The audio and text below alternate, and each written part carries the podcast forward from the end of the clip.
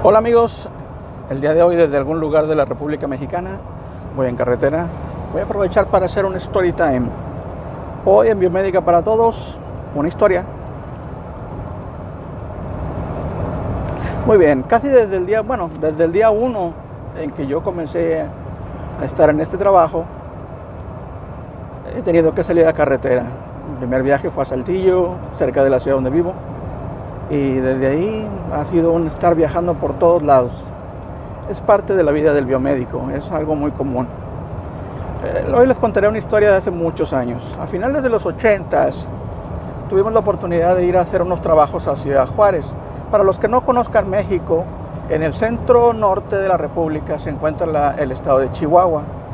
Es el estado más grande de la República, pero también es el que menos población tiene. Eh, realmente esto lo hace un estado muy desértico, casi todo es un desierto. La ciudad de Ciudad Juárez es la que hace frontera con Estados Unidos, de aquel lado es El Paso, Texas, y de este lado Ciudad Juárez.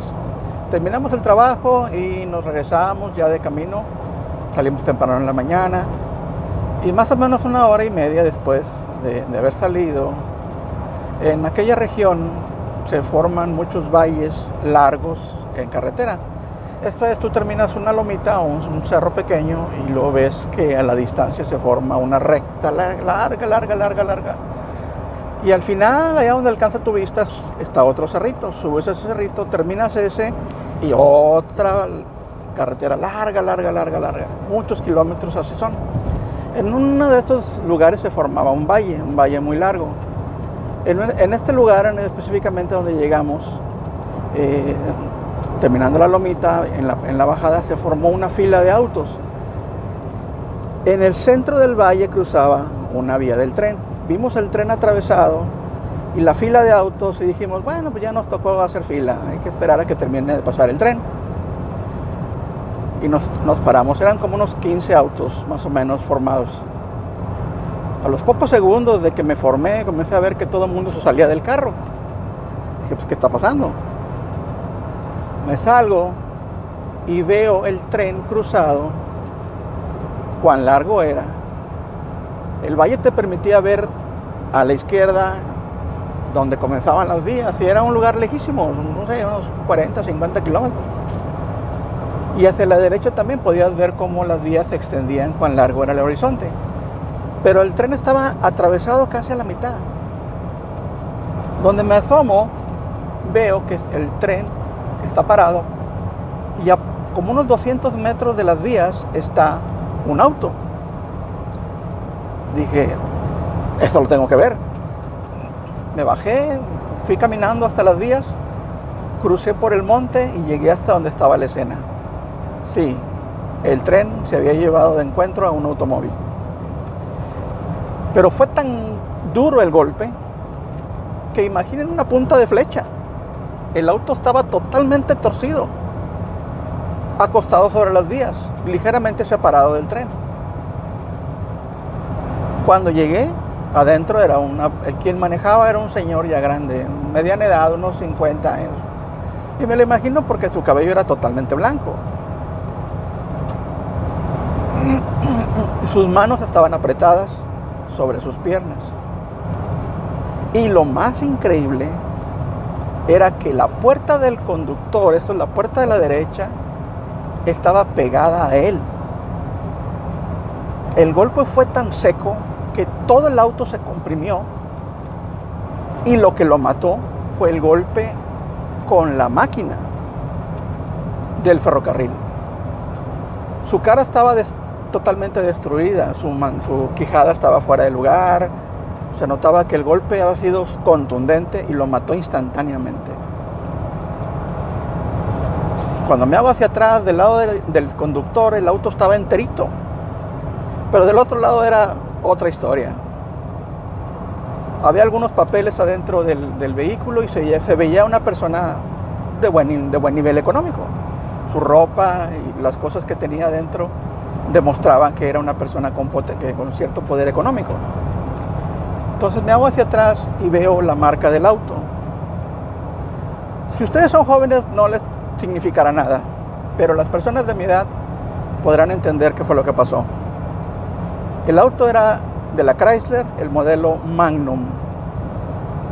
A raíz de, la crisis del petróleo de los 70s, la mayoría de las marcas comenzaron a fabricar automóviles más ligeros y con máquinas más pequeñas, por lo que los llamados muscle car o autos potentes, autos de músculos, ya no existían. Entonces, eh, sí había una cierta necesidad por parte de los compradores de autos por tener un auto potente y para esto tenían que ir a los vehículos de los 70 para poder tener un auto que de verdad tuviera fuerza.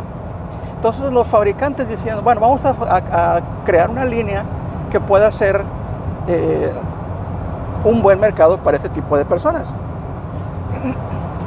Y construyeron la Chrysler buscando competir con, sus marcas, con las otras marcas, crearon el Magnum. Aquí abajo les voy a poner en la descripción un enlace al comercial de televisión.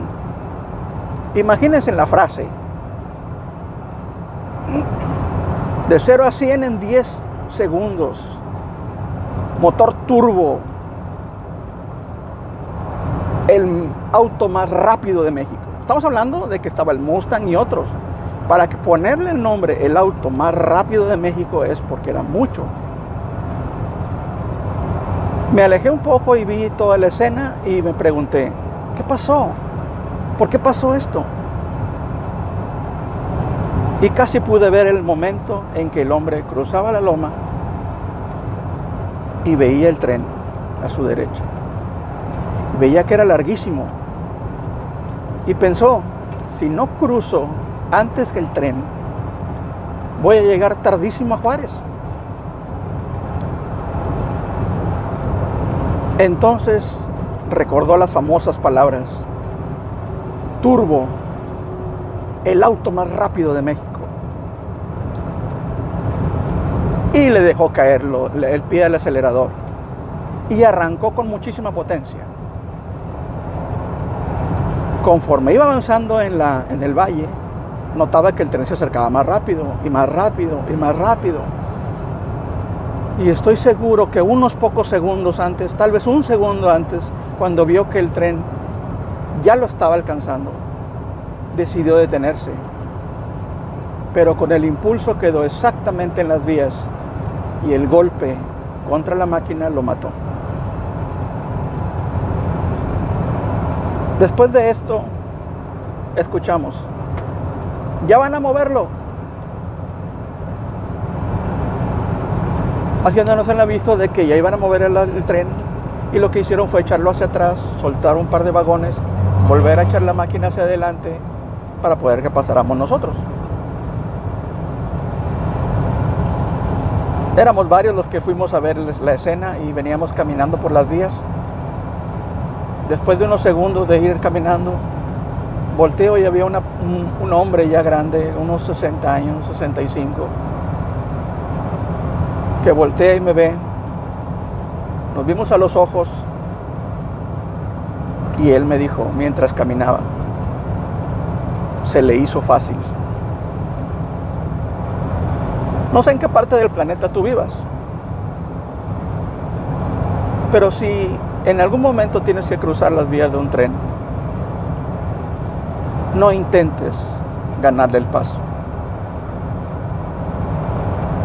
No importa cuán potente sea tu auto. No importa si es tu día de suerte.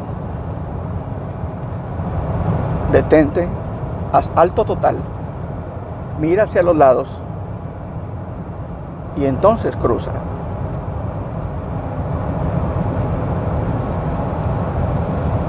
Cuando tengo oportunidades les hablaré sobre muchas otras experiencias que en mi vida he tenido. Son sido muchos años en el camino, muchos años con equipos y seguro tendría algo importante que comentarles. Espero que les haya gustado. Si les gusta, denle like, compartan. Hasta luego.